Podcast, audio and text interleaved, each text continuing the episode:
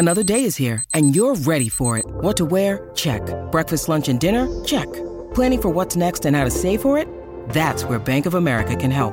For your financial to-dos, Bank of America has experts ready to help get you closer to your goals. Get started at one of our local financial centers or 24-7 in our mobile banking app. Find a location near you at bankofamerica.com slash talk to us. What would you like the power to do?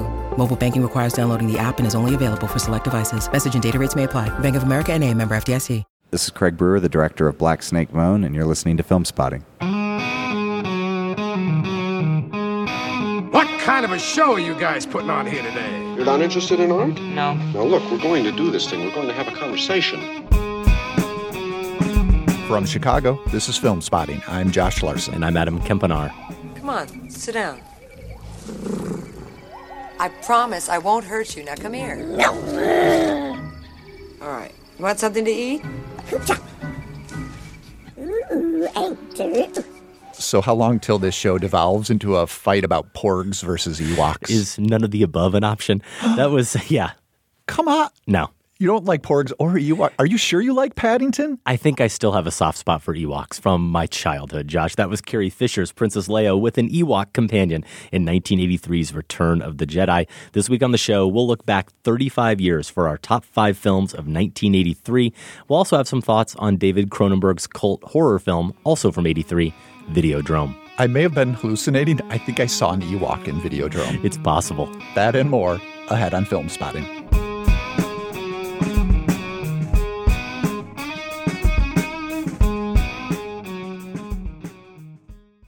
Paddington 2, its Rotten Tomatoes score, Josh, is still at 100%, which I just take to mean you haven't actually caught up with it yet. I'm coming for you, Bear.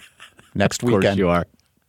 If you're looking for the anti Paddington, how about the not at all cuddly Videodrome, David Cronenberg's horrifying and prescient 1983 cult film. It has been a conspicuous cinematic blind spot for both of us. We're going to remedy that this week with a blind spotting review. But first, we are going to start with our top five films of 1983, a countdown that the venerable Michael Phillips, the esteemed critic from the Chicago Tribune, was going to join us for. We teased it. We said it last week on the show. We said it on Twitter. We thought that Michael was going to be here. He did have to bow out at the last minute. He is very sorry. Of course, we will have him back on the show soon. I guess this means that it's just going to fall to one of us to pay proper tribute to the great Tom Selleck, Bess Armstrong action adventure classic from 83, High Road to China. Is it going to be you or is it going to be me? I was going to say Staying Alive was Michael's likely pick, but yeah, you're probably right.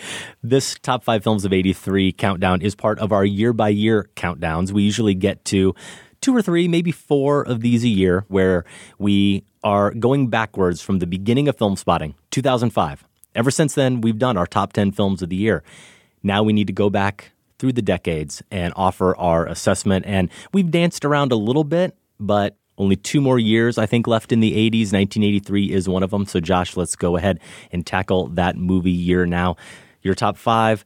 How much did nostalgia play a factor, if at all, in forming this list? I tried to keep nostalgia at bay. As a matter of fact, if we get to our top five movies of 1983 in 1983, oh, yeah, yeah we'll, we'll probably see how they're quite a bit different than what I ended up with. I was nine in 83 and didn't have HBO like you. Yeah. So I wasn't see, I watched watching all these movies yeah, I, and I, I was eight. watching quite as Except much Videodrome. Didn't get to Videodrome? No, didn't. That didn't play on HBO nope. even, huh? That kind of makes sense. Yeah, so very different experience then in terms of what I was watching, what I was going to see in the theater, you know, with my parents at that time, compared to what I saw was actually released when I started researching this year, which was incredibly rich, full of nostalgia picks that I could have gone with, uh-huh. but I was able to catch up with a lot of other titles that I'd never seen from the year, and a few did end up squeaking on my list. Well, get us started. You're number five. One of those is my number five. It's L'Argent, our Robert Bresson film that we didn't get to in our 2012 marathon. Bresson's final film, and it's not usually listed among his most prominent works, even though I think it really does incorporate elements from at least two of those A Man Escaped, I would say, and Pickpocket. For sure. Here, two teens pass off a counterfeit bill at a camera shop, and then the rest of the movie follows the implications as this bill is passed on. In Bressonian terms, you could say sin spreads and not much grace follows. This is especially true for a truck driver played by Christian Patey, who unwittingly becomes a scapegoat for the bill and eventually ends up in jail. Now, this being a 1983 release, so it's in color and it has a relatively contemporary setting, L'Argent allows you to draw a direct line from Bresson to his spiritual heirs. So I'm thinking of the Dardenne brothers, Asghar Farhadi, and especially Krzysztof Kieslowski. His Decalogue films, a few of those installments, I think, play out much like L'Argent does. As with Bresson, each of these filmmakers looks at people as primarily moral creatures uh, who are struggling to live out under such demands. I don't think I would start here with Bresson if you're unfamiliar with him, but it's certainly a film that's worth getting to at some point. Yeah, more on that in a moment. My number five is one of the movies that is in the running, as it was in our film spotting poll for best comedy of 1983. And I will preface this by saying that I just swapped this in at the last minute because I knew my top four was really comfortable with it. That fifth slot was really giving me fits, and I thought I'd settled it. I was determined. At first, I was even going to cheat, and I thought even you would understand, Josh. I was going to make the case that 83 is really an unsung, perhaps, year of Tom Cruise. He had been in two films, Endless Summer and Taps, in really small roles. Then in 83, four movies. Losing It, which I can take or leave. I actually really still like all the right moves. And then the big ones. He's in The Outsiders, though, still a relatively small part of that ensemble. And then the breakout Risky Business. So I was going to put Risky Business and The Outsiders together. I love both those films. And then I realized that I just didn't have, honestly, the passion for either of them. And maybe it's because I haven't seen either of them in so long. The movie, though, the comedy that I watched incessantly as an eight year old, that is still so vivid in my mind that I don't need to rewatch it it's National Lampoon's Vacation. And maybe part of it was reading the poll comments and reading this take on the movie, this case for National Lampoon's Vacation from Jeremiah Dollins in Colton, California. And he is just going to have to become an honorary member of the show after this, I think. He says, Harold Ramis and John Hughes crafted The Great American Comedy. It's a work about the quintessential nuclear family headed across the country to find paradise in consumerism. Along the way, they cross paths with an America that challenges the idea of whether or not this vision of family can even exist. Certainly, there is some era specific racism and classism that comes from being written and directed by privileged white males. Thankfully, they are just as critical of the all American family as they are of the culture and society surrounding them. Chevy Chase's Clark Griswold is a deconstruction of the Ward Cleaver, great American dad, always seeking wholesome family time while indulging in his own darker fantasies. He is woefully incapable of reading situations accurately or even fully understanding his own limitations. Surrounding him are inversions of the family archetypes. Beverly D'Angelo vamps up the matronly mother and stretches our concept of patience under pressure. The kids are equally strange, enjoying coming of age arcs better suited for Kerouac characters. This Griswold Odyssey, like most of the films on your list, is episodic in structure, but that never overwhelms the story or character arcs. Vacation is consistently funny and compulsively rewatchable, and it has influenced popular culture in much greater ways, providing the DNA for The Simpsons, Family Guy, and a slew of other family funnies that popped up in its wake. When I started this email, I wasn't completely sure of my pick for 1983's best comedy, but I've definitely written myself into a better understanding. And you wrote me into a better understanding. I was basically going to say, it's really funny.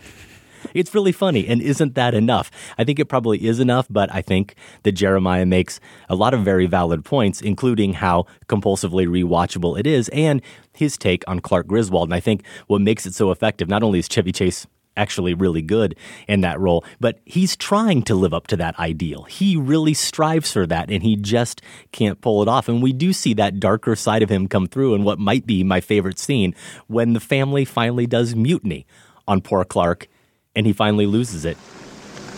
I think you're all in the head. We're 10 hours from the fun park and you want to bail out. Well, I'll tell you something. This is no longer a vacation. It's a quest. It's a quest for fun. I'm gonna have fun, and you're gonna have fun. We're all gonna have so much fun we'll need plastic surgery to remove our goddamn smiles. You'll be whistling Zippity Doo out of your assholes. We've all been there. We're all Clark Griswold, at least that's the way I feel very often as a father. Certainly, very often as a father when I'm on a vacation in a car with my family for a long period of time. So this is my number six. It was almost my number five as part of a pairing that I considered too, actually, for reasons that Jeremiah mentions. I wanted to put Vacation alongside A Christmas Story because they Yeah. are both such perfect deconstructions of, speaking of nostalgia, our nostalgia tinged ideas of what family holidays and family vacations should Yeah. be, but never really are or live up No. to it. I think they both work really well in that manner. All right, let's stick with comedies. For my number four, I have Valley Girl. Maybe it's just because I'm coming off crazy Nick Cage in Mom and Dad, but I was utterly charmed by him in Valley Girl, which I watched for the first time recently. Really, I was charmed by the whole movie. This is less revered, I think, than 1980s teen comedies like Fast Times at Ridgemont High or really any John Hughes production, I would say. But I do think it's a high point in the genre. Cage plays Randy, a leather jacketed Hollywood kid who crashes a house party in the valley where he falls hard for a mall girl named Julie. She's played by Deborah Foreman. You live around here? Like, this is very strange. What are you doing back here? I forgot my comb. Really now? Well, to tell you the truth, I kind of thought that maybe you and I could, um, We could what? we could get out of here. Like, I don't think you'd be any more welcome down there right now. I mean, let's leave the party. I'm so sure. Kill. I'll meet you out front. Wait a minute. Where are we gonna go? I don't care. Cage, you know, doesn't look like a teenager at all. Nobody really looks like a teenager in this film. But what he does have is a lanky goofiness that captures that sense of a body still trying to figure itself out. He also has, you know, this soft voice and that near drawl that I think he's leaned into harder in certain performances and maybe as he's gotten older. And man, those eyes. You should see this young Nick Cage face in this film. His his general expression is it's sort of like Bambi after his mother died. Mm. And then every once in a while he'll let loose this incredible smile. He's just he's the definition of dreamy. I love Nick Cage. I love Nick Cage, and yet I have to admit that I have never felt compelled to catch up with Valley Girl. It's one that didn't interest me for some reason as an eight or nine year old, and I remember seeing scenes from it all the time, but never watching more than about two minutes of it. And you've convinced me that I do need to see it. Yeah, and it was listeners on Twitter, I think, that convinced me when Huh. I was asking, you know, which films listed a bunch. Should I try to catch up with it? And there were a surprising I'm number of people Valley Girl- who said, "Really, you should check out Valley I'm surprised Girl." that was even in the running, though. Is it is it a movie that you found was appearing on a lot of lists or is revered? No, it was just one I was curious Okay. about, and I do think it was because of Cage, the Cage factor. Mm-hmm. I just thought I haven't seen a lot from him that early, so I wanted to check it out, and yeah, he made it worth it. The movie is also distinctive, though, thanks to touches that I think you can tell are brought by director Martha Coolidge. Valley Girl was written by two men, but you see Coolidge's hands, I think, in little things. There's this early throwaway moment involving one of Julie's friends, Lauren. She's played by Elizabeth Daily, who I think we'd probably most recognize as Dottie from Pee Wee's Big Adventure. Now mm-hmm. you know who I'm talking about. Mm-hmm. So during this party sequence, Lauren slips into a bedroom with a classmate, and after some interaction there, we don't see everything. He abruptly leaves and, and makes it clear he has no intention of pursuing any kind of relationship, despite what they've just done. And here's that little touch. The door closes and the camera moves in on Lauren, and she just whispers under her breath, angrily, but no one can really hear, get out. And that's just a fascinating hmm. touch. I mean, those words, they're quiet, but they speak so loudly, especially, of course, in this time's up moment we're having. And I think it has to be something Coolidge included. I was reading a little bit up on her, and her debut film, it's called Not a Pretty Picture, is a personal documentary slash drama about date rape. So some similar concerns here. So ultimately, Valley Girl, underrated for a number of reasons, got a great new wave soundtrack too. Maybe a reappreciation is on the way. We're getting a musical adaptation in theaters this June. I don't know that I envisioned at any point on the show a sincere reappreciation slash appreciation of Valley Girl, but I'm glad we got it. My number four film of 1983 is your number five, Josh. I finally caught up with L'Argent. And I say finally because friend of the show, Sam Smith, we hear his music picks at the end of the year, his favorite scores of the year. And he used to write features on design for The Dissolve. And some know that he hosts a podcast, The Poster Boys, that's all about movie posters. So great film credentials. And we've been friends and friends who talk about cinema for over a decade now. He couldn't believe, especially after doing the Bresson Marathon, that I didn't see this film. And over the years, it's just slipped through the cracks. And I don't even have a great excuse because, other than knowing that the subject matter was going to be heavy, which you'd expect from Bresson, it's like 88 minutes. Yeah. So I don't even have my, well, it's too long excuse. I would agree with you that it's not the film to start with, certainly. It is his last film. It's not as satisfying, I would say, as any of the films from our Bresson Marathon a few years ago Diary of a Country Priest, Man Escape, Pickpocket, Balthazar, and Mouchette. Satisfying, of course, is a completely inappropriate word, I think, to use with Bresson because his films generally feature a lot of suffering and, as you noted, not much in the way of grace. I would say maybe this film is his bleakest in terms of really having no hope or any grace Yeah. whatsoever. Argument could be made. And along those lines, that's why I think it is ultimately an incredibly satisfying final film. It feels like the culmination of his work. We see the way he de emphasizes psychology, the why these things happen. Consistent with what we saw, I think, in the marathon. The one exception that comes to mind for me, and again, there are Bresson films that we haven't seen and considered, but Diary of a Country Priest features Claude Laydu just constantly wrestling with himself. We hear his inner turmoil mm-hmm. being expressed constantly, but otherwise, that's not something we get in films like Pickpocket or A Man Escape, the two you reference specifically in regard to this one. The other factor that's decidedly Bressonian is the emphasis on behavior and action, the what and the how. That's what concerns him. So this is a movie. This also is what makes it kind of a challenge to watch is that every scene, almost every scene is very short. It's it's a little bit like puzzle pieces just being set down one after the other or actually dominoes is probably more appropriate because they follow each other. And once you knock one down, they all go down. And so we get that focus on hands, but also here, feet, legs, whatever. Sometimes there are characters in a scene where we don't get any master shot at all. We never actually see them in the space, their entire body. We just see what their hands are doing, what they're touching, what they're grabbing, what they're manipulating. All that matters is what they're doing with their bodies, the acts that they're committing to Bresson. That's how the Patey character is introduced, Yes. right? When yeah, he's at when work. He's, at work, exactly. And I think he's doing something with, with gas or oil in that scene. And we don't see his face for the longest time because we are just focused on his actions.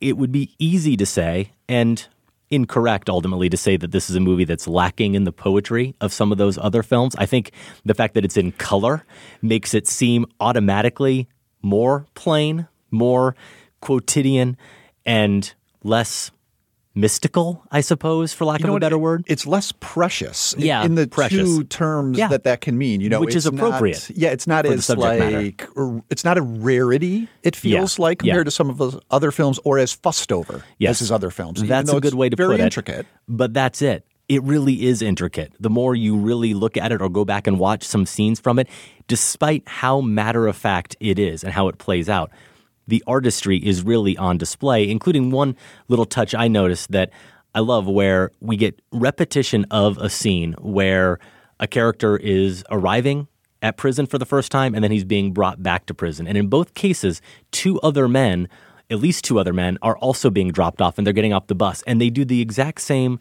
kind of ritual. The guards take their their packs, their suitcases, whatever they have with them, and set them on the ground. And then each guy walks off one at a time and grabs him. And in each case, the character that we're focused on, the only character we know, he isn't the first one to walk off, and he's not the last one. But Bresson stays on each guy. He gives each character kind of their own equal share of the frame. He treats them as if they are all important in that moment and in this this grand scheme of life. And I would encourage people. I didn't get a chance to watch more than honestly about two minutes of it, but on the DVD, I have the Criterion Blu-ray, and there's a great extended. It's like 50 minutes long breakdown of the movie by James Quandt. It's a video essay that really gets into these motifs, and he uses an A to Z construction, so a different word for each letter of the alphabet. And his letter for R is repetition and reflection, the use of mirrors, and how frames constantly come up within the frame of this movie. So I do encourage people to seek that out if they're curious about this film, learning more about it, or they get a chance to see it and want to study up on it a little bit. And I will link to one of those excerpts from the video essay in our show notes at filmspotting.net. How about that final shot as well, especially when you think about it in the context of this being Bresson's last film? Mhm. It's we won't go into the details, not so much for spoilers, but because it would involve a lot of setup. But essentially, he ends this movie and his career with a question. Pe people gathered looking for more. And I think that's fascinating because how many filmmakers would not, towards the end of their career, feel like they're ready to give the answers now, right? We're ready ready to have a movie that makes a statement that Mhm. tells tells people where I'm at and what everything is all about. And and Bresson, and I think this is very true throughout his career, instead is going to leave us with yet another Yeah. really difficult question. Absolutely. It gets back to that what and the how and not trying to give easy answers for the why. And we are left to decipher that and consider that for ourselves. I did mention that we had a poll question at filmspotting.net the past couple of weeks anticipating this review. Before we get to our top three, we're going to dive into the results of that poll. What is 1983's best comedy? We gave you these options A Christmas Story, The King of Comedy, Monty Python's The Meaning of Life, National Lampoon's Vacation, Risky Business, or finally, is it Dan Aykroyd and Eddie Murphy in Trading Places? Sort of on its own in last place here is Risky Business with only 5% of the vote. Then the next three are bunched together. A Christmas Story got 15%, The King of Comedy 16%, and National Lampoon's Vacation 19%. And then up at the top here, Trading Places received 20% of the vote, while Monty Python's The Meaning of Life took it with 24% of the vote. Tom Morris says, So I must choose between Clark Griswold accidentally killing Aunt Edna's dog and the meaning of life's live organ transplant. I'm really torn, but Monty Python created the absurdist humor that all of the other movies came from. Gotta go with Mr. Creosote. Chris Taylor went another way. I love Monty Python. Life of Brian is top five all time, but the fanboys are upvoting Meaning of Life. King of Comedy is by far the Mm. best of this lot. And that's that question. It probably is the best film of the lot. It might not be the best comedy of the lot, but Life of Brian also much, much better than The Meaning of Life. Jeff in Olympia, Washington. For me, it's between Trading Places and A Christmas Story. Meaning of Life isn't the most memorable Monty Python film. Vacation is probably the worst of this selection. Ouch. Ouch. Risky Business is okay. And The King of Comedy is probably one of the best films of the year, but not going to get my vote here. Honestly, I will always gravitate more towards A Christmas Story. What kid raised in cold climates wasn't bundled up by their mom until they looked like a tick about to pop? Who didn't have that one toy they really wanted and obsessed over for Christmas? And I think many a parent can relate to the dinner scenes with the pouty kid playing with his food. Let's face it, A Christmas Story is the best. It's hilarious and relatable and a classic, Christmas or otherwise. I have a lot of regrets so far as a parent, and I'm running out of time because they're getting old too quickly. But one of my great regrets is I've been now through 15, 15 Christmases as a father, and we have yet to watch a Christmas story as yeah, a family. we haven't done it either yet. We'll have to get to that every, next year. Every holiday, every Christmas, and Thanksgiving, I say this is the time we're going to do it. And I keep failing. Christmas 2018. Mm. It'll happen. Jeffrey Post said, Trading Places is where my heart goes. The entire group of scenes with Dan Aykroyd in the Santa suit being one of the funniest things I've ever seen in my life. I'm going to botch this. I've got all the bad drugs here. Let's let Aykroyd do it. I'm making a citizen's arrest. This man is a drug dealer. Look, look here in his office drawer. He's got all the bad drugs here marijuana joints, pills, Quaalude, Valium, yellow ones, red ones, cocaine grinder, drug needles. He's the pusher, not me. Aykroyd is great as the drunk, belligerent Santa.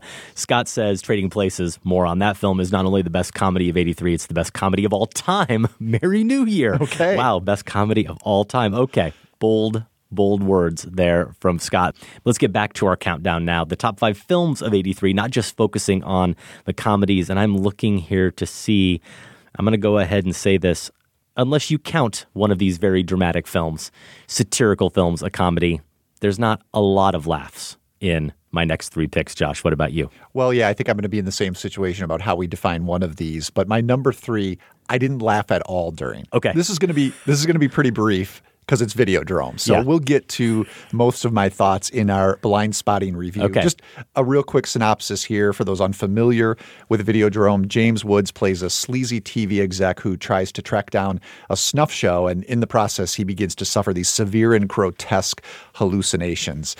I'm just going to share a brief story here, and I mentioned this on Twitter to the horror of people. Okay.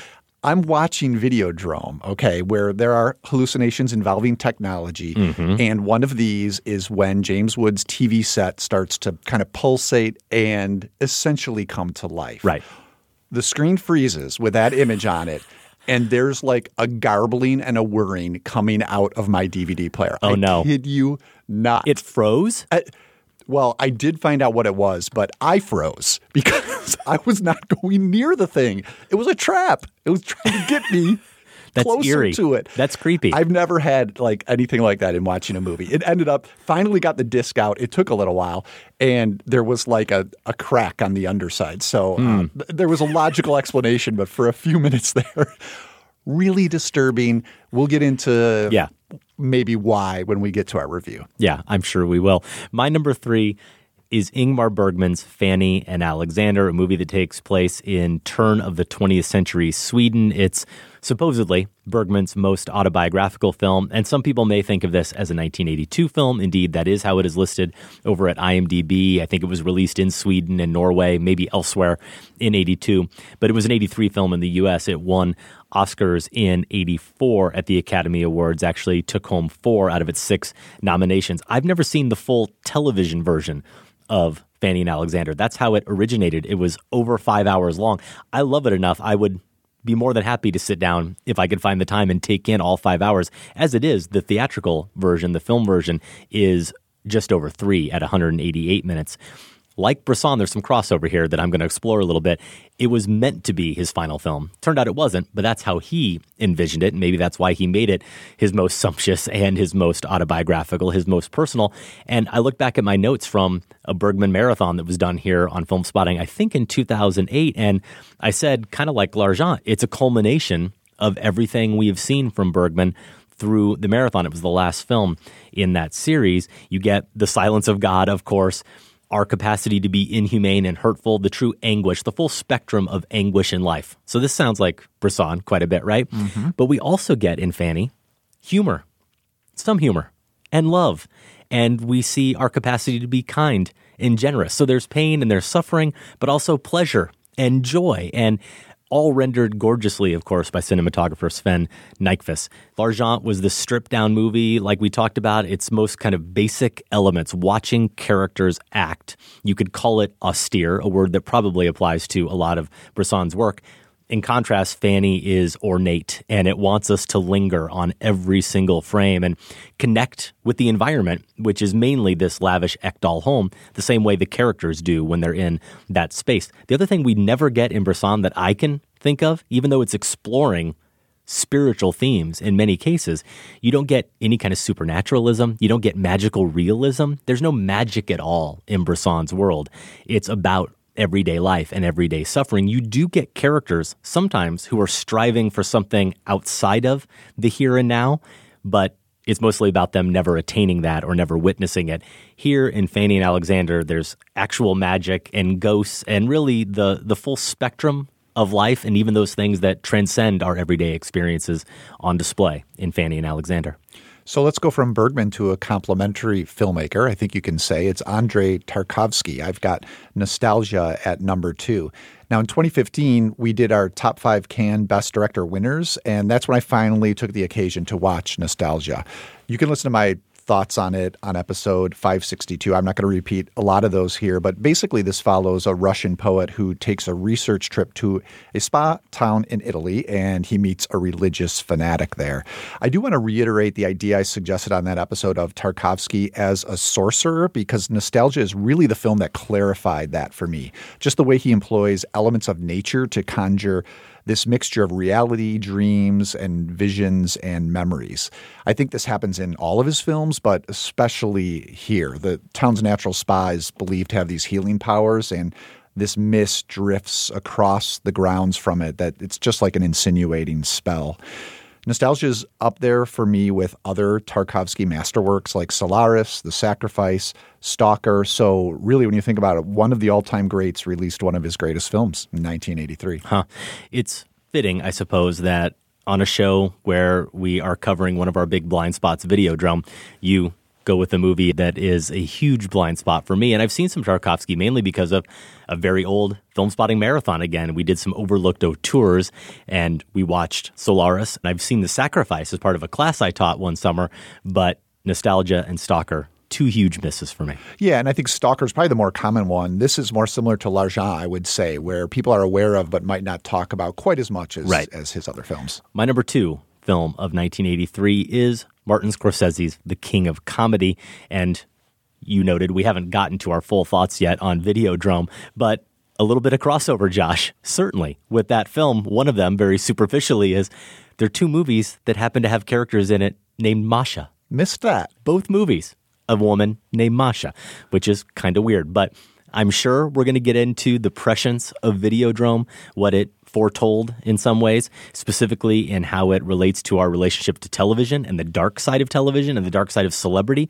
Well, that's what the King of Comedy is all about, of course. And there is something in Rupert's character, Rupert Pupkin, played wonderfully by Robert De Niro, who stars in this movie as someone who is stalking basically Jerry Lewis's TV host, Jerry Langford. He's kind of a, a Johnny Carson Tonight Show figure, and he just wants to be him so badly that he will go to whatever lengths he has to in order to end up on that show and get his piece of fame and fortune. And there is something in Rupert's overwhelming self centeredness and narcissism and need to be famous that I think foreshadows basically all of social media for the past 10 years, you could argue. Now I'm envisioning Rupert Pupkin's Twitter account. Exactly. Exactly. this is a film that was a blind spot for me for a long time. Back on episode 267 of the show, we did our top five movies about comedy, and I had to admit there that I had never seen it. Caught up with it sometime after that, and it ended up on my top five dramatic performances by comedic actors. Jerry Lewis as Jerry Langford, and my top five De Niro scenes. I had a scene at number two from The King of Comedy, the basement fake talk show scene with his mom yelling, at him from the basement. What is he doing? it's perfect. De Niro is perfect. He's basically an unhinged Travis Bickle like character. Yes. But unlike Travis Bickle, is endearing somehow. He's actually endearing while also being, of course, incredibly annoying as you imagine yourself being bothered by someone as relentless as him every day. He's positive. He's he's the He sunny is. Travis Bickle. Yeah, that's it. And I could probably say more, but I know that you just caught up with it recently. It's been maybe five or six years since I've seen it. And I also happen to know, spoiler alert, it's your number one. So, what did you end up loving about The King of Comedy when you just finally saw it a week or two ago? Yeah. And this is really, even beyond Videodrome, the one I needed to catch up with the most before making this list. A huge blind spot for me. And no surprise to me that it did end up right here at number one. I knew it was going to be right up my alley. Uh, the sort of material, the performers, the filmmakers involved. I could just watch that awkward electricity that's between De Niro and Lewis all day. Mm-hmm. I know. And and you come out of this, at least I did, just wishing there were more scenes of them. It, it seems like there aren't that many, but maybe that's just because I wanted together. more. You know, yeah, the two of them interacting. I mean, these interchanges are. It's a very delicate comic display of uh, faux politeness and and passive aggression. It's just cringe comedy of the highest order. I think for me, a defining scene is probably the moment when Rupert crashes Jerry at his country house and, and brings a date and pretends that he's been invited there for the weekend. How did you get here? We walked in the door. What do you mean, how did we get here? Jerry, what's the matter with you? How did you get here? I think you're upset. I'm gonna leave my material here. We'll talk later. You've got more important things to worry about. We'll just take a stroll around, wait till lunchtime. Did anyone ever tell you you're a moron? You know, Jerry, I want to tell you something. Ordinarily, I wouldn't allow anybody to speak that way about Rita. But since it's you, I know you're only kidding. He's a real character. Rupert, he's saying he wants us to go. No, he's not saying that. Jerry, tell her that. You're not saying that. He's not saying that at all. Call the station, John. Where are you going, Rita? Rita? Look, there'll be a cab here in five or ten minutes. I'd appreciate it if you'd wait at the gate and use it. Why, are you going someplace? No, you are. for me, the question hanging over this movie is really, you know, in Rupert's head, does he really believe something like has he been invited? But even does he really believe he's talented? You know, he, he acts Mhm. like it, he talks like it. Right. But you just wonder how deluded is this guy? And I think that's part of the brilliance of De Niro's performance. He's very funny, but and I don't mean funny as a comedian. Like the the performance is funny by revealing the ridiculousness of Rupert, but not Mhm. in a way that I think makes it seem as if De Niro's in on the joke, right? He's not it's not as if he knows that Rupert is a nut job. Right. Instead, he he's just so no surprise, it's De Niro. He's so burrowed into the role, but I think really into that pain that we know Mm-hmm. must be behind his life of denial. And and you know, eventually we do get hints of that. The other thing I was just waiting for in this film is come on, I understand why you're not going to show us his stand-up act. I get that choice, but I really want to see it. Yeah. And when we see it, yeah. It does not disappoint. No, it doesn't. I think that's actually one of the most brilliant touches of the film, and we Mhm. won't get into it too much here for those who haven't seen it. But I was expecting that to go a certain way, and for me anyway, Scorsese completely challenged it. And then when you reconsider the whole film and you do look at all of those scenes where he is working on his material, it could only play out that way Yeah. at the end. And I think that again just kind of challenges our idea of who this Rupert Pupkin character is. Yeah, and and and exemplifies the tragedy too, because comedians talk about, and we're often told, you mine your pain for laughs, right? And so that's what's going on here. But he's not funny, and and so then what do you get then? And and that's what the king of comedy is. So, my favorite film of '83. It is obviously a great choice. Just for me, not as great as the film that in 1983 I would have told you was my favorite film, and I'm going to contend that eight year old me got it right, and that it is still the best film of 1983. It is The Right Stuff, directed by Philip Kaufman, the movie that chronicles the 15 years or so in the space race. America trying to put a man into space, that Mercury 7 program. I look back at some old top fives, and who knows after the first 200, 300 shows where else it might have appeared. I don't feel like it's been talked about a lot on this show.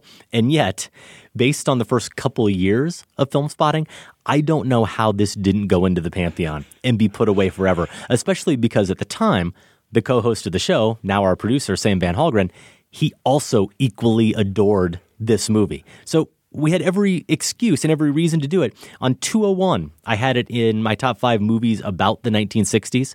Episode 126 and 27, we had it on our joint Pantheon list of the best movies made in the 1980s. Episode 119, my top five true stories. Episode 112, top five movie scores. Episode 97, top five movies about America. And then going all the way back to episode 14, top five nostalgia movies. There it was, number See, one. And I feel like it has been talked about a lot in the show, and I wasn't even around then, so I, I knew this was a favorite of Hmm. Yeah. yours. And and here's here's how much I give to the show, Adam. I watched all 16 hours in preparation. Awesome. I appreciate that, even though, you know, your your rating on Letterboxd, at least it was positive. I was, liked it. Yeah, you Good liked film. it. Okay. Let's put Good it in the film. pantheon. Yeah, why don't you why don't you stop? Why don't you just stop? I, I don't want to hear more. Go But on. When I think about my childhood and movies, it's one of the first, if not the first movie that pops into my head. I can instantly take myself back to watching various scenes from the right stuff. I became obsessed with jets and pilots and with astronauts after seeing it. I started reading biographies of the astronauts. Like I remember going to my library and actually finding a biography of Gus Grissom, the guy who's the second man in space and ultimately tragically died as part of the Apollo program, but he's kind of disgraced at the end of the right stuff when you see what goes wrong, what transpires at the end of his launch into space. But I was so fascinated by all of those characters that I just wanted to learn more. Oddly, I still have never read the Tom Wolfe source material. Really? I can't figure that. I will get to it at some point. I assume that book gets at what this movie taps into, which is the mythic nature of this whole endeavor. And this movie does reinforce those myths. There's no doubt about it, the way it lionizes these men, but it is also just cynical or at least knowing enough to show the foibles of these men, how heroes can be exploited. As Philip Kaufman, the director, noted in an oral history of the right stuff that came out, I think, a few years ago, it's the craziness of the American circus. And the movie does certainly explore that. But it also shows us how the heroes can exploit that circus to their own goals as well. There's that great scene where the media is just outside flashing their cameras and they're lobbying for a window in the capsule. The scientists, the engineers, they don't understand why these guys in space would need a window or why they would need to have any control over the space capsule at all. And they say the press they want Buck Rogers. That's what the people at home, that's what the people running the newspapers want, and that's us. So we matter, and you're going to have to listen to us. So it's mythologizing, but at the same time, I think it's deconstructing how those myths are being formed. And it's about some of my favorite cinematic subjects. It's about ambition, striving for greatness, transcendence, even. It's about professionalism. It's about people doing their jobs. It's about camaraderie among these men. And maybe because I was eight, it was always mysterious to me. And I think some of that mystery still comes through. All of the scenes with Chuck Yeager, him chasing that demon, the fact that Yeager's a part of this at all, kind of hanging over what the other pilots are doing when they're having those fun conversations about who the true greatest pilot of all time is. The movie shows us who the real greatest pilot of all time is. Unequivocally, Chuck Yeager. He's not there. He's chosen to bow out. He's decided this isn't the next mission or exploration for him. So I think there is that undercutting of that heroism that's going on. The title says the right stuff, and the movie makes a case that Chuck Yeager's the guy who probably has the most of that stuff. And the mystery, of course, that I love is only heightened by Sam Shepard playing Chuck Yeager, Yeah, the so enigma that is Sam Shepard. He really taps into that and just wears desire. it so Yeah. easily too, right? Yeah. That that legend status, which could have That's been too much. It's just like a natural fit for him in this film. Also, natural fits. This is where I discovered the unending coolness and charm of Dennis Quaid. Love him as Gordo Cooper. He's still one of my favorite actors and always will be. And they're just some really memorable, beautiful images shot by the great cinematographer Caleb Deschanel.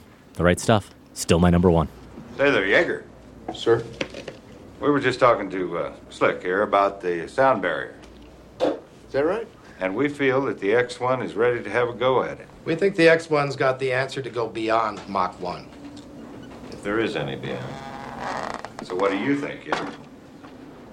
Well, I'll tell you what, half these engineers never been off the ground, you know. I mean, they're liable to tell you that the sound barrier's a brick wall in the sky. It'll rip your ears off if you try to go through it. If you ask me, I don't believe the damn thing even exists.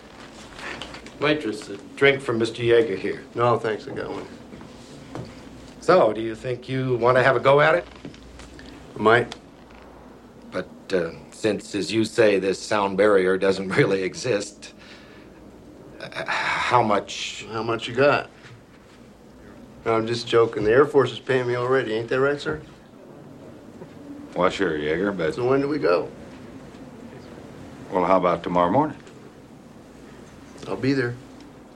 This is not to say that it's a nostalgic pick because I think you're right about it puncturing myths and, and it does some of those other things that an adult viewer would appreciate, but it's also at the same time the perfect movie to see when you're what a so. nine or ten year old Mhm. boy, and it, it's because it does that mythologizing so well, and it is particularly masculinely romantic. So if you're a little boy wondering how what does it mean to be a man, I'm not saying this is the guidebook that you need to No, follow. but you're, you're I think it's a little going to be attracted to it. you're going to be attracted to it, and I think it's if anything, it's a little limited, right? You mentioned how they they kind of play off the engineers and the scientists. Mhm. Well, the movie throughout has no patience for men who aren't pilots. You know, like like the nerds are clearly not men. That's this movie's position. Mm. So if you're, but you know, if you're a kid, a little boy trying to figure these things out, I can see how this is like, oh, this is what it is, and that looks great. right? You know, and and there are good things and bad things Yeah. about that. But I, I do wish I had seen it. I, I would have been just like you if I'd seen it at that age, gobbling a lot of this stuff up. So, those are our top five films of 1983. We would love to hear your choices, nostalgia, tinted, or otherwise. Feedback at filmspotting.net. What about the movies, Josh, that you're pretty sure if you had a podcast or a radio show in 1983, God help us all, and you were going to list your top five movies then? What would they have been? Well, we're back to Ewoks at this point then, and it would have been an all Ewok show. Right. I remember even at like nine being a little like, oh, what's happening to my Star Wars with the Ewoks? I wasn't I wasn't mad about it, but I remember raising my eyebrows. It would have been Return of the Jedi would have been my number one film. National Lampoon's Vacation, that you know, that was a sort of sophisticated top five film of 1983. I would have appreciated in 85 as well. How about Octopussy? Oh yeah. Yeah, that- Two Bond was- films came out that year. Yeah, I know. We had The Last of Connery and then went into Roger Moore. And I've already established that at that age I was a Roger Moore guy, so Octopussy would have made my list. How about Never Cry Wolf? This would have been my number five in '83. I wanted to be that sort of animal explorer at that age. Since I didn't see the right stuff and didn't want to be an astronaut, I, I wanted to go out and explore the wolves. I love that that adventurous spirit was in you even then.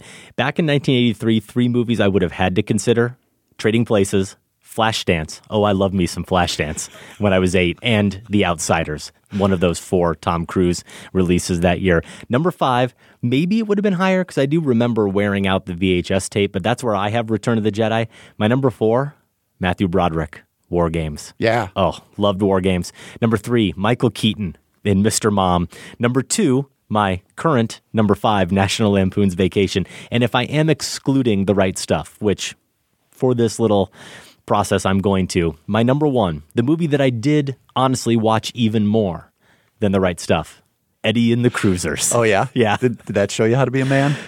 No. no, it didn't, but it did, I think, plant the seed that made me want to become a musician.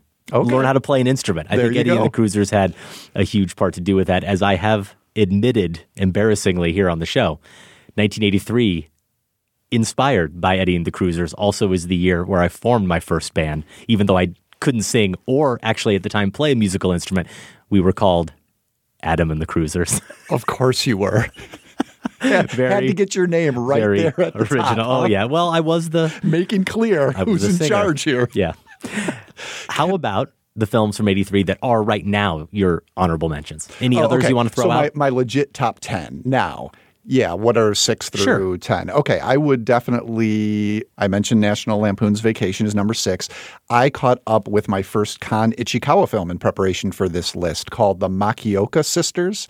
It's really this gorgeous and astute study of family dynamics that, that happens to also be almost as funny as a Jane Austen novel. It works a lot like one of her novels did. So that would be my number seven. Return of the Jedi, I'm sticking with at number eight. Trading Places, I really like too. I think it holds up. I did love it then, is number nine. And then A Christmas Story squeaks in at 10. yeah, some of those are among my honorable mentions, including Trading Places and A Christmas Story. I have to give some love to Terms of Endearment, the big Oscar winner that year.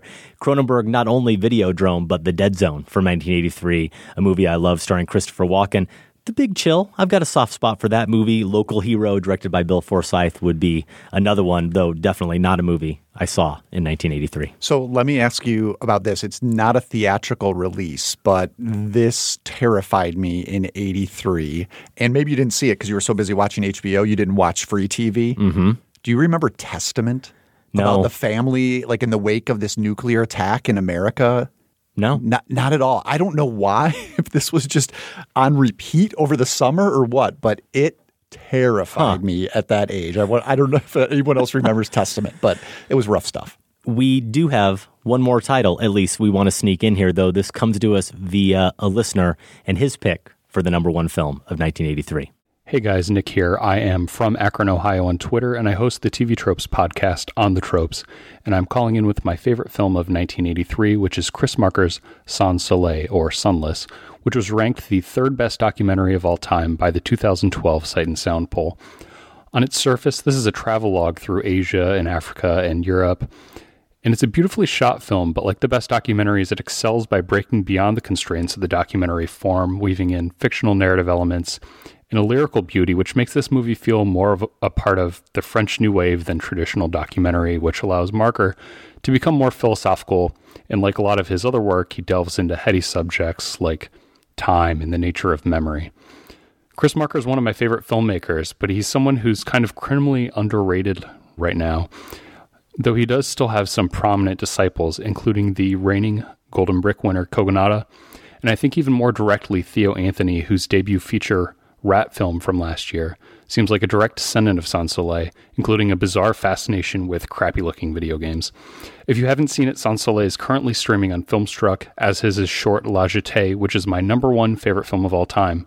And since it's so easy to see these movies, I think Chris Marker would be a great film spotting marathon subject. So you guys should get on that. All right. Thanks.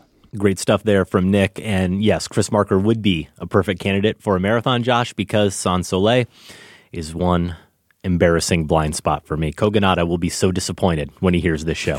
blind spot for me as well. The last few titles, then I'll mention, are other blind spots just because I could see them coming up in the mailbag. Five Oscar nominations that year for The Dresser, which I'm familiar with. Albert Finney in that movie, but haven't seen. I've never seen Silkwood. I've never seen Tender Mercies, which did win two Oscars. Robert Duvall as a musician in that one, and Barbra Streisand's Yentl, unseen by me. Educating Rita, another one I remember but never saw. That had three Oscar nominations, as did, by the way, War Games. War Games got three Oscar really? nominations. I didn't look at the categories, but that really sound, did surprise me. Sound Maybe. design, maybe sound mixing. No, you know what? I know for a fact that one of them, this blew me away. One of them was best cinematography. Oh, okay. So, something I missed there as an eight year old in the aesthetic approach of War Games. Two movies, Josh. One got four Oscar nominations, one got two that I had never even heard of Cross Creek and Reuben Reuben. New to me?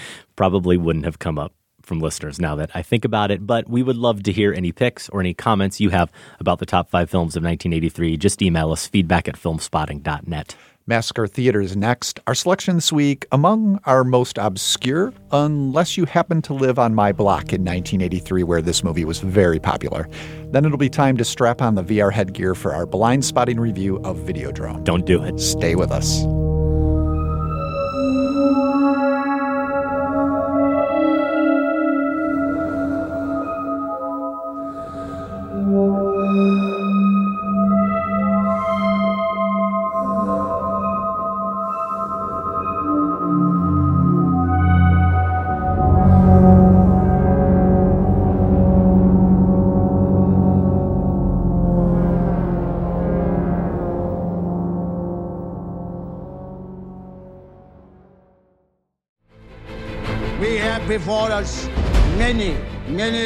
Months of struggle and suffering.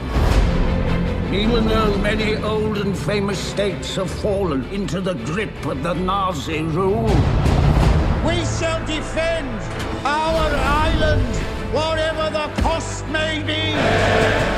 Gary Oldman in his Oscar nominated turn as Winston Churchill in Darkest Hour, directed by Joe Wright. Gary Oldman, a great actor, and Joe Wright has made some very good films, including, for me, one of the best of 2007, Atonement, also Hannah.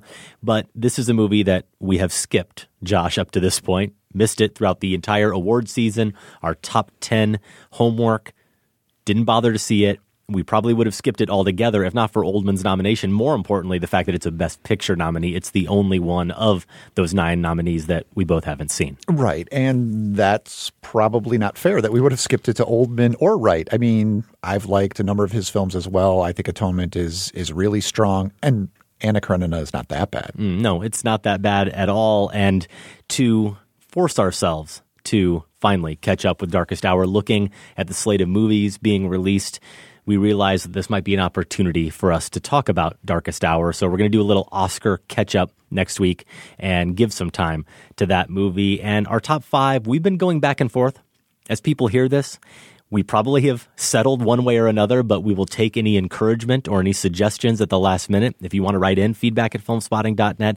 We've landed so far on doing a top five Gary Oldman performances. He certainly has enough good performances to great performances to choose from, but we considered maybe something about movie speeches. We had another one that we were giving a lot of weight to, but uh, we were thinking about like major makeup performances, not creature makeup, but more dramatic performances given under prosthetics or something where you wouldn't recognize the yeah. person. I think at this point, maybe what might be most helpful is some comments about what makes Oldman special as an actor, because I think you and I both recognize yeah. that he is and appreciate many of his performances, but don't have that sort of immediate grasp of that mm-hmm. or passion about a lot of his performances. So if we are headed that way, hearing from some of those who have really been following him closely, that might be helpful in making our list. That's a great point. And something that might come up in that feedback is his chameleon like nature as an actor. We both noted that when you watch some of those videos or look at some of those lists of the so called best performances that are using prosthetics or heavy makeup or unrecognizable actors and actresses, there's a lot of Gary Oldman in there, Mhm. right? Yeah. So I don't know if that's what makes him truly special or if it's something else entirely. We would love to hear from you on that. We do always encourage you to check out our film spotting merch over at filmspotting.net. You can also check out Josh's book, Movies Are Prayers, there, filmspotting.net slash shop. Filmspotting.net slash events is where you can find movie passes. If you're in the Chicago area, want to see movies for free most often before they come out and make all of your friends jealous. That is where you can find those passes. As of this taping, we don't have any new passes up, but you never know. Any moment, we could be adding one or two or three new movies to that list. We also thank everyone who went to filmspotting.net slash survey. It's the best survey you can take. One question. It will take you five to 10 seconds to answer this question. And it is a question, and your answers will go a long way, we think, to helping us improve the show and just get a sense of your take on one of the aspects of the show, which is how we integrate advertising into our episodes. We would love to hear from you there. And I don't have a survey set up for this, but I'm looking for some advice in terms of a film spotting meetup location in Seattle. I'm heading out that way. Saturday, February 24, I'm going to be at Seattle University Search for Meaning Festival, talking about movies, our prayers there. The night before that, so Friday, the 23rd, we're going to have a film spotting meetup. And if people know of a place where we can actually talk, you know, if there's a group of 10 to 15, we can all hear each other, a pub or a brewery, and in the vicinity of Seattle University would be nice. Pass along that info to us either on social media, I'm Larsen on Film, or via feedback at filmspotting.net. And then once we get that settled, we'll definitely put the word out. Yeah, we do have some basic details on that events page at filmspotting.net, including info about the Search for Meaning Festival and how to get tickets for that. But once we have isolated a venue for Josh and his debauchery with Film Spotting listeners, we will post it there. It'll be family friendly. of course it will. We do also have a new film spotting marathon starting very soon. I would say within the next two weeks is the plan. All right. Okay. I was wondering about that. Yeah. So we do have to set a date, but we're envisioning two weeks from this episode. You can go to filmspotting.net and click on marathons to see that lineup. We're looking at the work of Vincente Minnelli Classic. Hollywood, a bunch of films there that we've been meaning to catch up with for some time, blind spots, and that's what these marathons are really all about is filling in those blind spots, those holes in our cinema education. We hope many of you will follow along again, filmspotting.net and click on marathons. It's time now for Massacre Theater. This is the part of the show where we perform a scene and you get a chance at winning a prize. A couple weeks back, we massacred this scene. Here's the thing. I don't give a tuppeny f- about your moral conundrum, you meat-headed sack. That's more or less the thing. And I want you to go out there, you, nobody else. None of your little minions. I want you to go out there. And I want you to punish the person who's responsible murdering this poor little rabbit.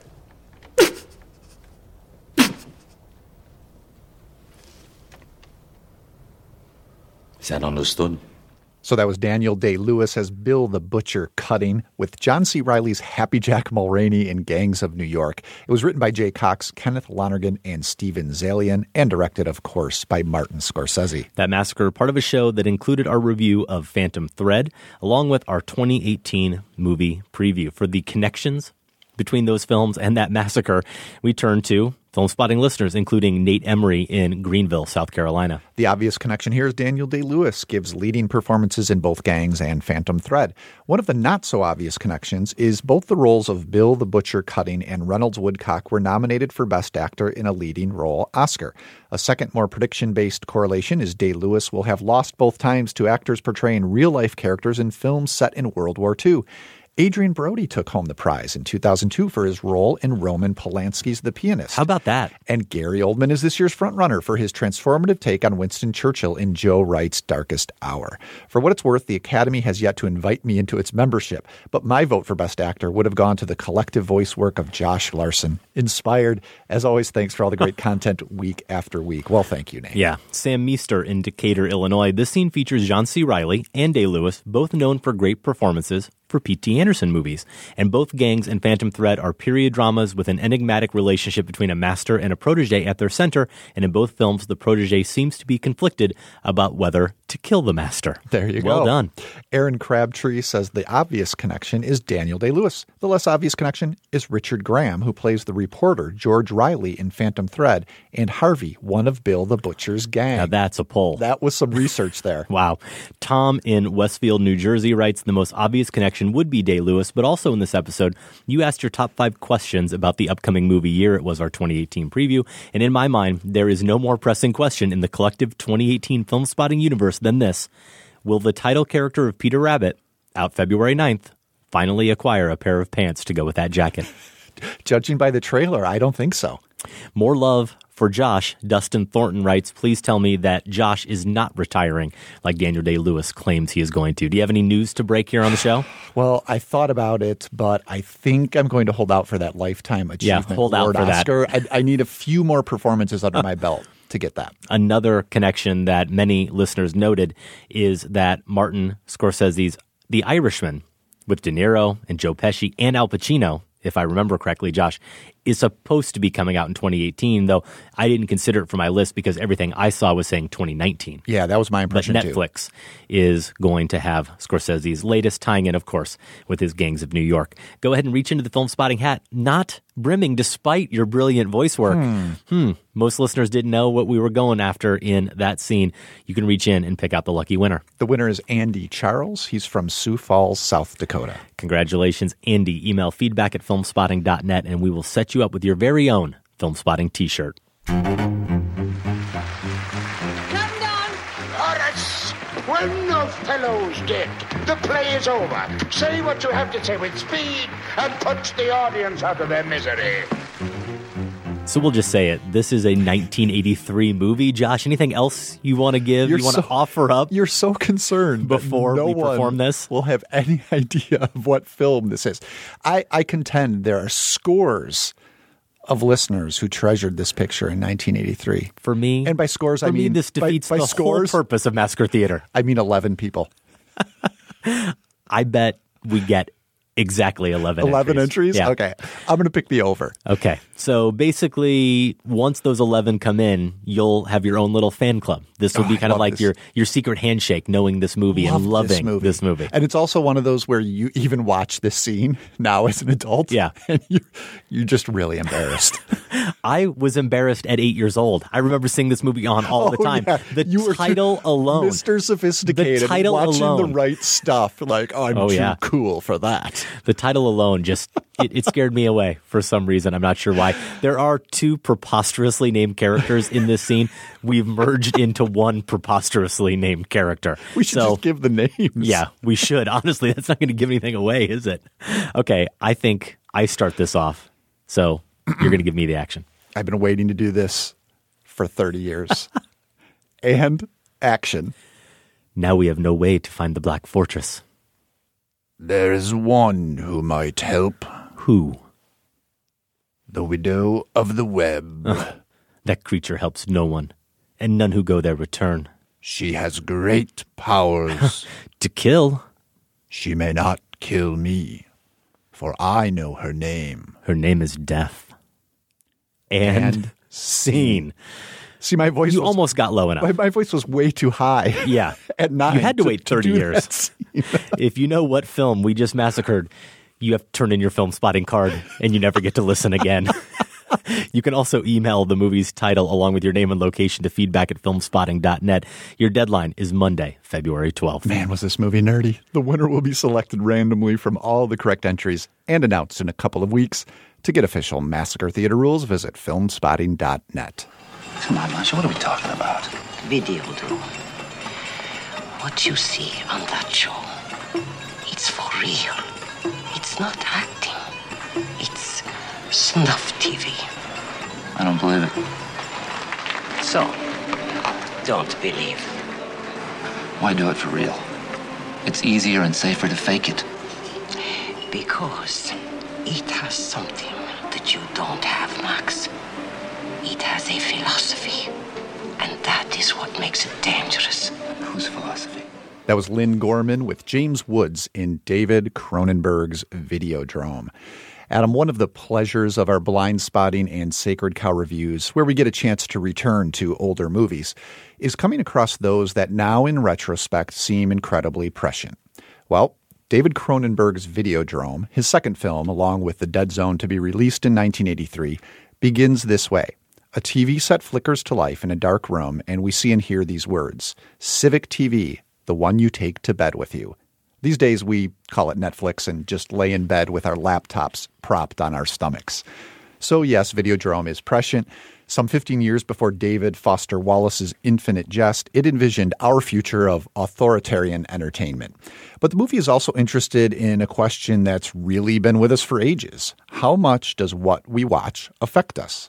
James Woods, in maximum sleaze mode, plays Max Renn, an executive at a low frequency network that specializes in sensationalistic programming. In search of something harder and edgier than what he's been peddling, Renn comes across a mysterious video series called Videodrome that involves nudity, torture, and murder. He smells a hit, but can't quite trace the source of the program. As he pursues his investigation and watches more of Videodrome, he begins to suffer increasingly awful hallucinations. I do want to see if we can suss out where Videodrome stands on that question, Adam. Does it suggest there is a correlation between what we watch and how we behave? Or is it a satire of such a claim? Another option, of course, is that the movie's just messing with us. But before we get into that, let's start somewhere more concrete. Well, gooey, really. Which of the distinctly Cronenbergian hallucinations did you find most disturbing? Well, we'll get there. And I would say it is messing with us a little bit. I mean, it has to be, right? This is a screwy film and screwy in some really enjoyable ways. I would be lying if I didn't say that I feel like I hate disclaimers, but I feel like I need at least one more viewing of this movie before I really felt like I could answer you cogently. I'm going to give it my best shot, though. No, that's fair because uh, it's a shapeshifter, right? In one second, you think, "Oh, here's where it's landing," and then the next one, it's it's doing the opposite. Yeah, I do think it's mostly a satire. And the way I will come at that is to say that I do think it's possible Cronenberg is making a distinction here between what we watch and how we react to it and who we maybe fundamentally are. In other words, of course, what we watch affects us. Cronenberg would say that. You can pick your provocation, the nature of that provocation, whether it involves graphic sex or violence or extreme behavior of whatever sort, and show it to people. And we're going to react. We are naturally going to react and we are going to feel one way about it. But does repeated exposure to bad, quote unquote, bad content turn us into bad people? Or do we already kind of have that badness in us already to varying degrees? I think it's probably more the latter than the former. And I think that it is notable here that the culprit in causing these hallucinations, in damaging viewers, which this Videodrome show is doing, we learn, is a signal that's embedded within the content, not the content itself. So for me, the movie is more about and this is where I will tell you my most disturbing vision, the subject Cronenberg has explored over and over again in so many movies, where humanity and technology converge. In this case, the body and technology literally becoming one. So when we see James Woods sitting on his couch and his arm goes into his stomach and forms a hole that turns him into a living, breathing VCR. That's the one that stuck with me. I'm not good with body horror in general. And from that point on, there's a fair amount of it here.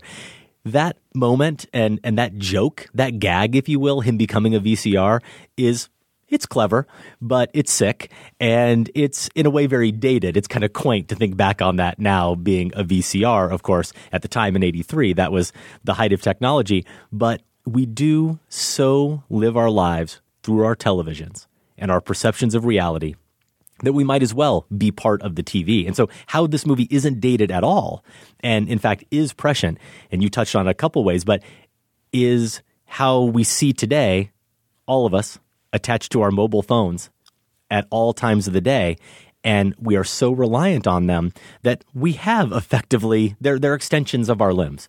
They have merged with us. We have merged with that technology in a way that I think, based on watching this film, you could argue Cronenberg foresaw or at least forewarned, and we maybe even exceeded it in some ways. So I don't think he's making a moral statement here beyond the political statement he's making. And I think we will probably get into that a little bit. I think, if anything, he is probably more satirizing the type of people who would make those kind of moral judgments. Yeah, I think you're right because what we also find out about this signal that's embedded in the Videodrome tapes is it's being put out by a group whose motive is almost to draw out those they consider Yes. purient Mm-hmm.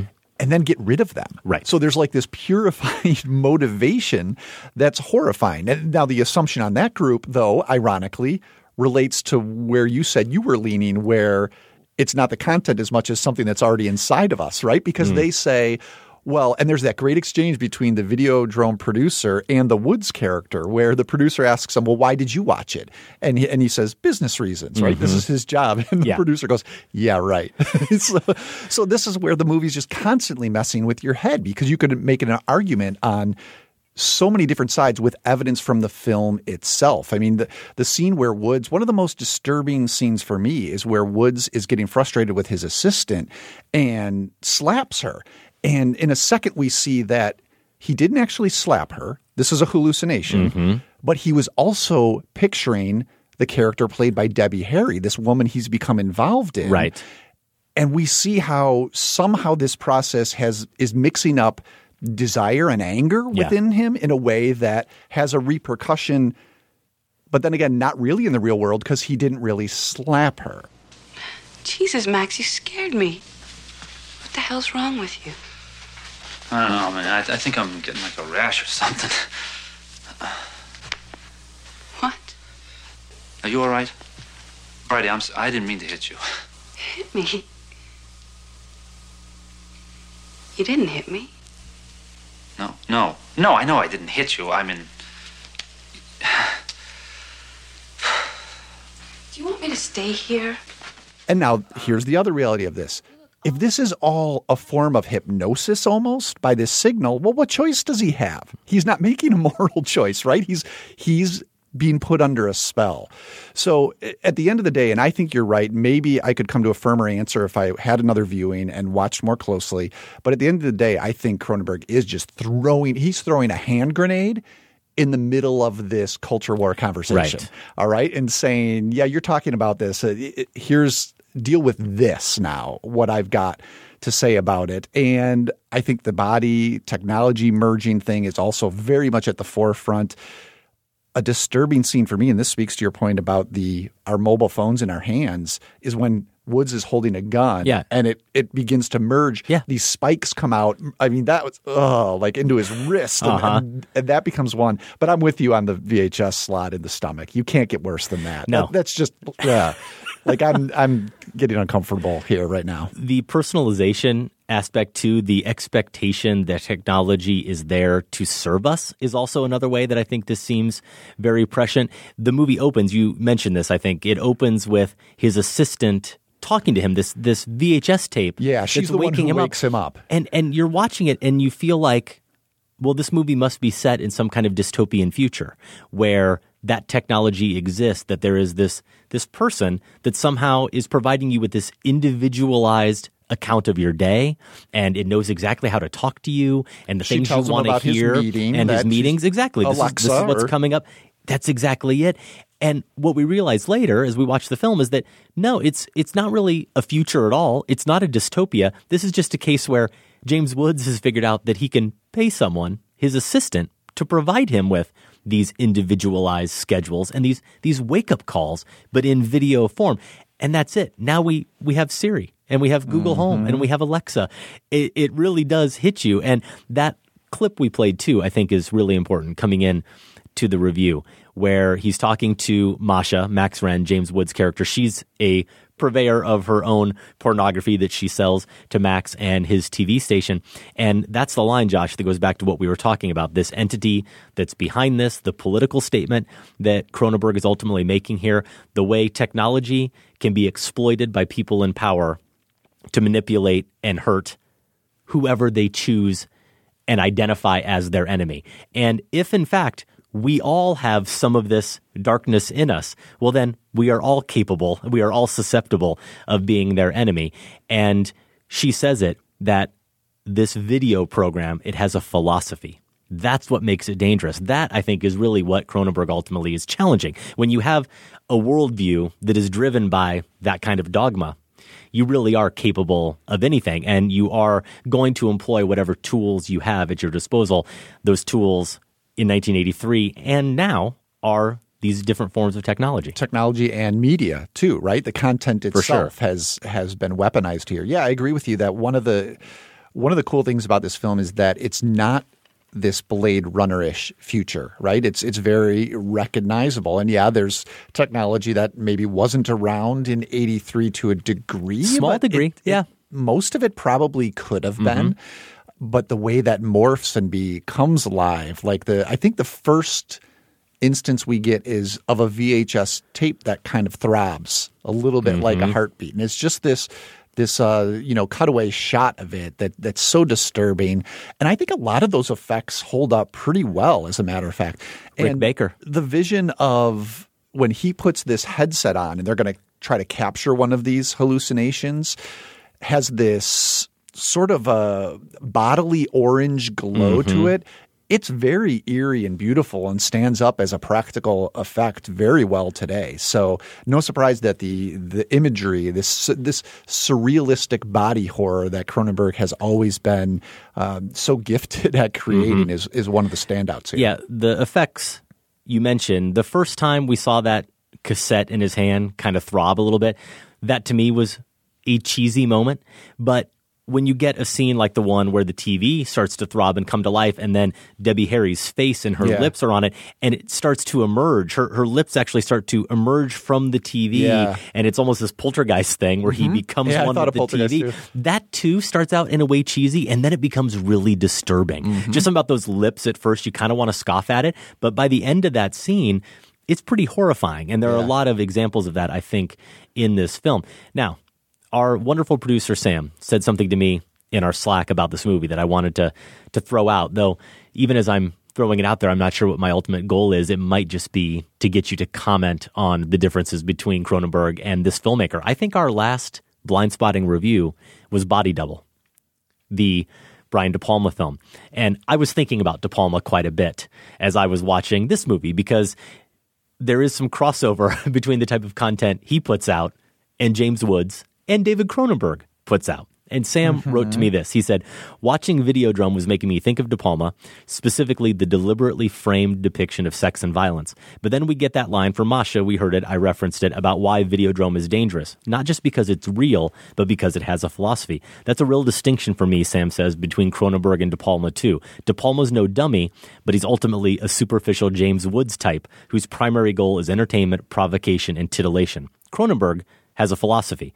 I didn't really know how I felt about Videodrome as I was watching it, but damn, does that thing linger like few other films I've seen. Now, if this was me being the one who had to do the setup for this review, I just would have taken that and framed the entire question and discussion around that and thank Sam for doing all the heavy lifting because I think he's onto something, even though I know there are probably De Palma apologists out there who will either argue, no, you're wrong, you're not giving him enough credit, he's got a philosophy too, whatever that might be.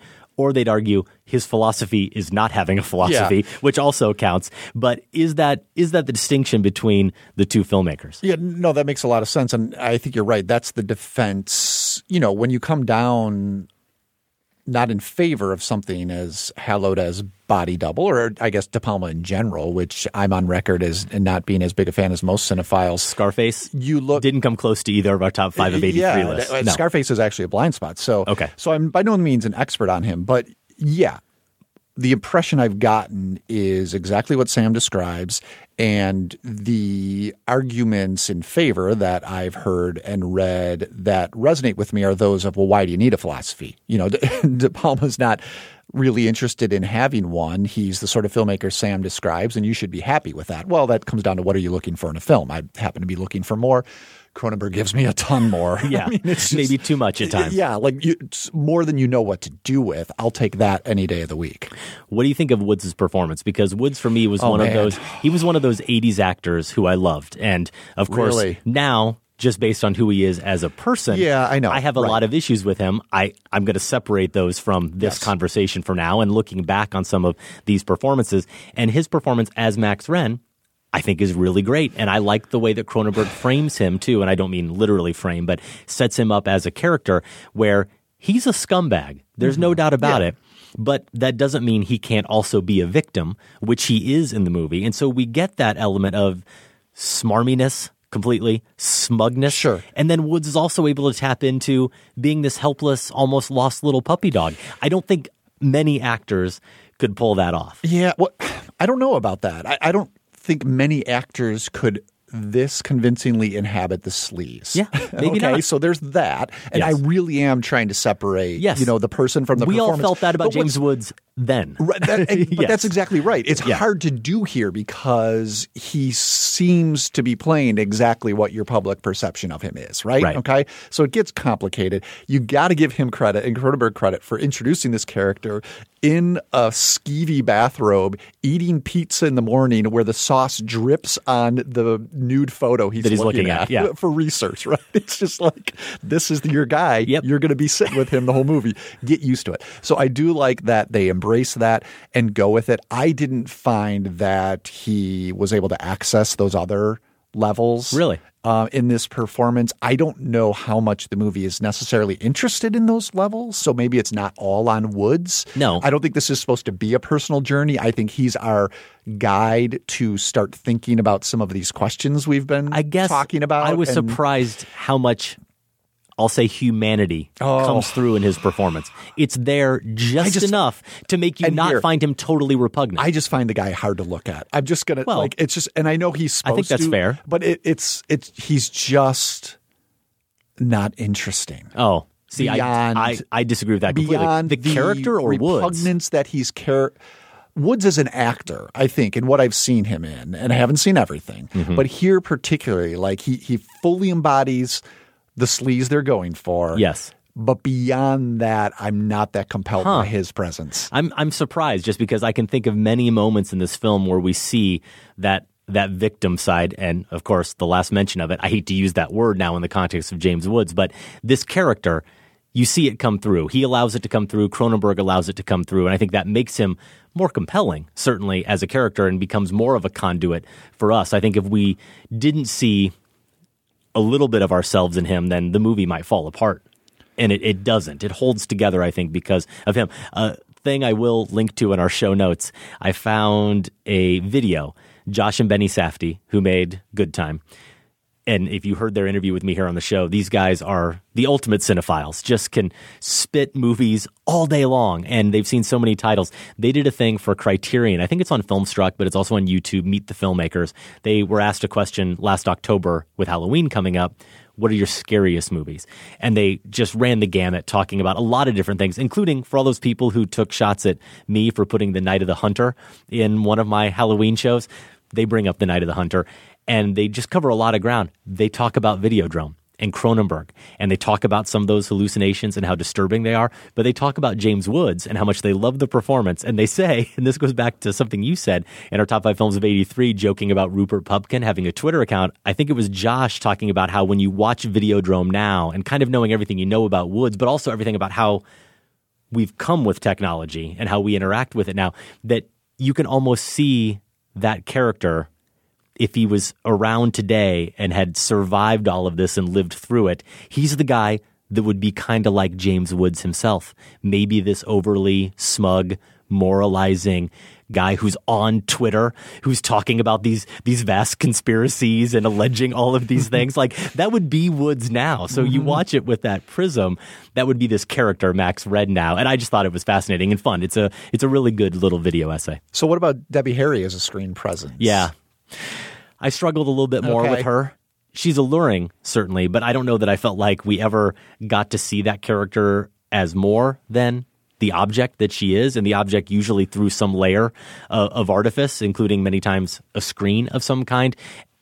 It felt like there was something a little bit off in the performance to me, but how did you feel? Yeah, I I thought she worked quite well because there's a certain remove to her that I couldn't quite identify whether it's a lack of acting experience. So she's holding something back because it also serves the character quite well, who, if I'm following it correctly, is ultimately in on this conspiracy against him, right? Uh, Most see, that's, likely. that's where we have to see it, but Yeah. but she probably is. That would be a reasonable assumption. And then at the same time, most of what he envisions as her conspiring against him are visions. Are too, the hallucinations. Right? So, That's true. So you never truly I guess know. I, I guess I put that together because his colleague Harlan, played by Peter Dvorsky, we find out has been in on it. Yes, you know, and, and he's, he's actually great. been placed there. He is good. He actually has been placed there. What two years ahead of time for all of this to play out. So that made me think. Well, if they placed him Yeah. there, very likely it's entirely possible they placed her there as well. Yeah, they they controlled or orchestrated how they meet. I think that is possible. The other thing I did want to mention is we talk about those layers and the movie sort of throwing some of these questions back on you, the viewer. When James Woods is describing Videodrome and he says it's just torture and murder, no plot, no characters, very, very realistic. I think it's what's next, he says. And then we hear that conversation with Masha where he is sure it's fake, only wants to believe that it's fake, that it's actors. She's saying, no, it's real. And it's just interesting to me to think about why it would be okay for James Woods' character right. to watch those scenes, to watch the horrific behavior and assume it's fake and be okay with it being fake. Because what's happening on screen, and then you think about this in the context of we go to movies every day and watch things that seem very real that are not. Sometimes it's lewd behavior as well. But he's watching acts that are very raw. They are very, very realistic. And yet it's okay for him to watch it in his mind because it's fake. But why aren't the acts themselves that we see depicted so horrific that they they repel him? Why why does he why does he rationalize it because of that? And then the question for us, Josh, is we're watching it too. Yes. Right? We, the viewer, are watching it, and we, unlike Max Renn, we know for sure that it's fake because we know a director made it. We know that we're watching a movie. But again, it forces you to think about how do you feel about those scenes that you're watching? How are you reacting to those scenes that you're watching? And are you only reacting the way that you are? And are you only comfortable watching it, perhaps, because it's fake, even though the acts themselves are so bad that they should turn you off? And that's a line in the sand that Max Renn seems to want to draw, right? Mhm. Like he's he's this guy who prides himself on not being shocked. As a matter of fact, embracing that that's how he and the Debbie Harry character first come together is to push the taboo. And yet here is where he's going to say, "Oh, well then it crosses the line for me." And you're right. Why? Makes us ask why and ask that of ourselves. I think it's much more you know, a movie that we split on that does this is Michael Haneke's Funny Games, I think, is Mhm. asking similar things. And for Yeah. a variety of reasons, it, I think it's not quite as successful as what Videodrome is doing here. But at heart, I think they're exploring similar territory. Videodrome is available on probably any platform that you want to see it. Did you watch it on Netflix DVD? Well, I, I, I told you my DVD horror story, Oh, yeah. so I started it there Okay. till, till the DVD player tried to eat me, and then I switched to Amazon Instant. Okay. And I watched it on video on demand. So there are lots of ways that you could see Videodrome if you are brave enough to take in the content. Videodrome, we should point out, does allow us this conversation to cross off one of the blind spots that, like three years ago, I think it was episode 528. Yeah, March 2015. We said, so almost exactly three years ago, we said, these are our blind spots. We're going to get to these five. And I know we both figured, oh, we'll get to those over the next year of Be shows. done by this in a year. And we put them off and we put them off. I think we did eventually talk about Battle of Algiers. That was on the list. Love that movie. Videodrome also among those films. And here you go. Our Videodrome talk. It finally happened. We have a few more though to cross off, Josh. And I think we might get to Killer of Sheep. I'm just going to put this out there. Charles a listener Burnett. pointed out that Yes. Charles Burnett is A good getting hook. an honorary Oscar. Yeah, I think it? so. Award in March. So hopefully between now and then we'll manage to fit that in. That is our show. Of course, if you have any comments about anything you heard or Videodrome specifically, email us feedback at filmspotting.net. You can also send us an MP3 file or leave us a short voicemail, and we may use it in next week's show. The number is 312 264 0744. You can also find that number on the main page of filmspotting.net. At filmspotting.net, you can also find 12 years of reviews, interviews, and top fives in the show archives.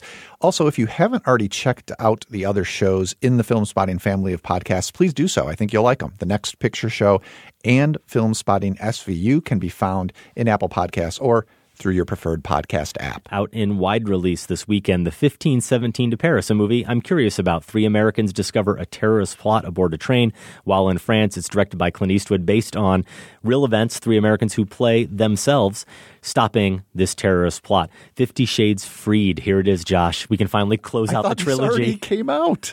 No. Why do we, have were- to keep talking about this? No, it was it was just at the end of a show, and you had gotten the invite to the Oh, that's what it was. which you you immediately RSVP'd for. Yes. of course. Anastasia and Christian they get married, but Jack Hyde continues to threaten their relationship. Not Oh, Jack that- Hyde. that nefarious Jack Hyde. I, I don't know why I mock. I like the first one. Out in limited release. You're not allowed to. In the Fade, Diane Kruger's Cannes winning performance as woman seeking revenge for the death of her family in a bomb attack. I think we teased this a couple episodes ago, but its release date just got pushed back a bit. I do want to catch up with In the Fade. And Winchester, which, besides having Helen Mirren in it, sounds pretty interesting. The description is an eccentric firearm heiress believes she is haunted by the souls of people killed by the Winchester repeating rifle. I'm in. No, no political statement I think being made there at all. Should should I take after Paddington the niece and I go to Paddington 2? Should we duck into Winchester? Yeah, teach her a little something. My sister will love that. Next week on the show, we're going to do an Oscar catch up. We are going to watch Gary Oldman as Winston Churchill in the Best Picture nominated Darkest Hour. And we think we're going to share our top five Gary Oldman performances unless you talk us out of it. Feedback at filmspotting.net. Film Spotting is produced by Golden Joe Deso and Sam Van Hallgren. Without Sam and Golden Joe, this show wouldn't go. Our production assistant, that's Jeremy Wellhausen. Thanks also to Candace Griffiths and the listeners of the Film Spotting Advisory Board. And special thanks to everyone at WBEZ Chicago. More information is available at WBEZ.org. Do me a favor, unless you're driving, don't do it then. But if you're just sitting around, when I'm done talking, take a second, give us a rating or a review on Apple Podcasts. That way we can reach some new listeners. For Film Spotting, I'm Josh Larsen. I'm Adam Kempenaar. Thanks for listening. This conversation can serve no purpose anymore. Goodbye.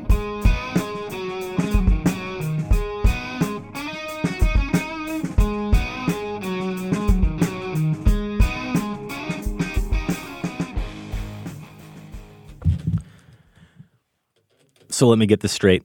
You have time to watch movies over the weekend. You don't go see Paddington 2. You watch another Wes Anderson movie and Paddington 1. I'm going to do Paddington right. I'm going to prepare, do my homework.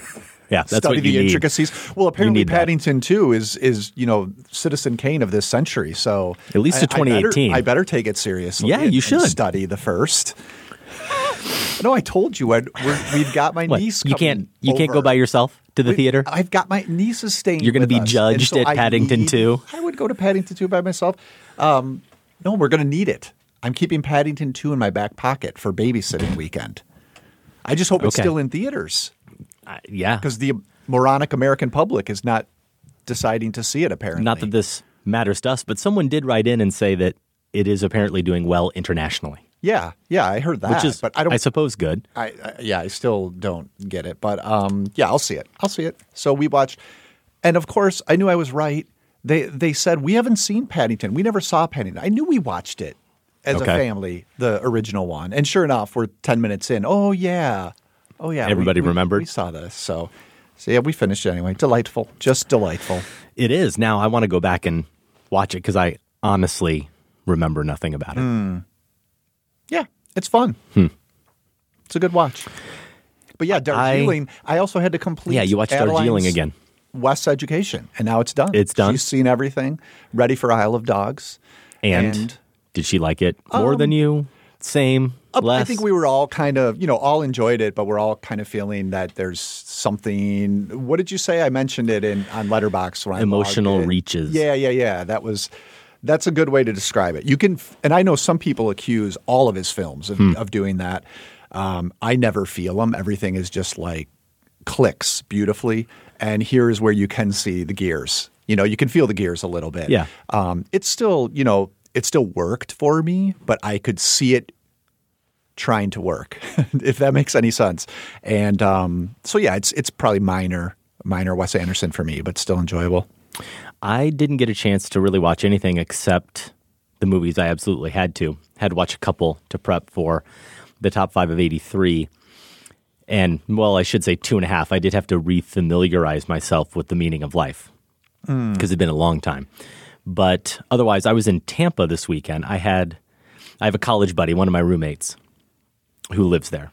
And so we decided this group of four of us. There's five of us from college who used to get together like every summer back before we had wives and kids. Well i had a wife and kids because i was the one i was the first one and fairly young when i got married and started having kids. But they were all single and we all had a lot more free time. And every summer we'd get together and go to a different ballpark and we'd see a baseball game and just hang out and have a good time. And then that ended about 2008 so i have seen him a couple times this guy. But the other group of the guys, the other group I haven't seen. And so we decided to turn this into little boys' weekend. And two of the other guys flew into Tampa. Nice. And so our little quartet got together. It was Gasparilla, which I had never heard of, but is apparently Tampa's Mardi Gras. Okay. And it's all about the bay and the water. And so there is a parade and there are beads involved and tons of drinking, but it all starts with like pirates invading the bay and cannons being shot and stuff. So my only frame of reference here is Magic Mike, right? That was Tampa, wasn't it? Maybe that was Gasparilla.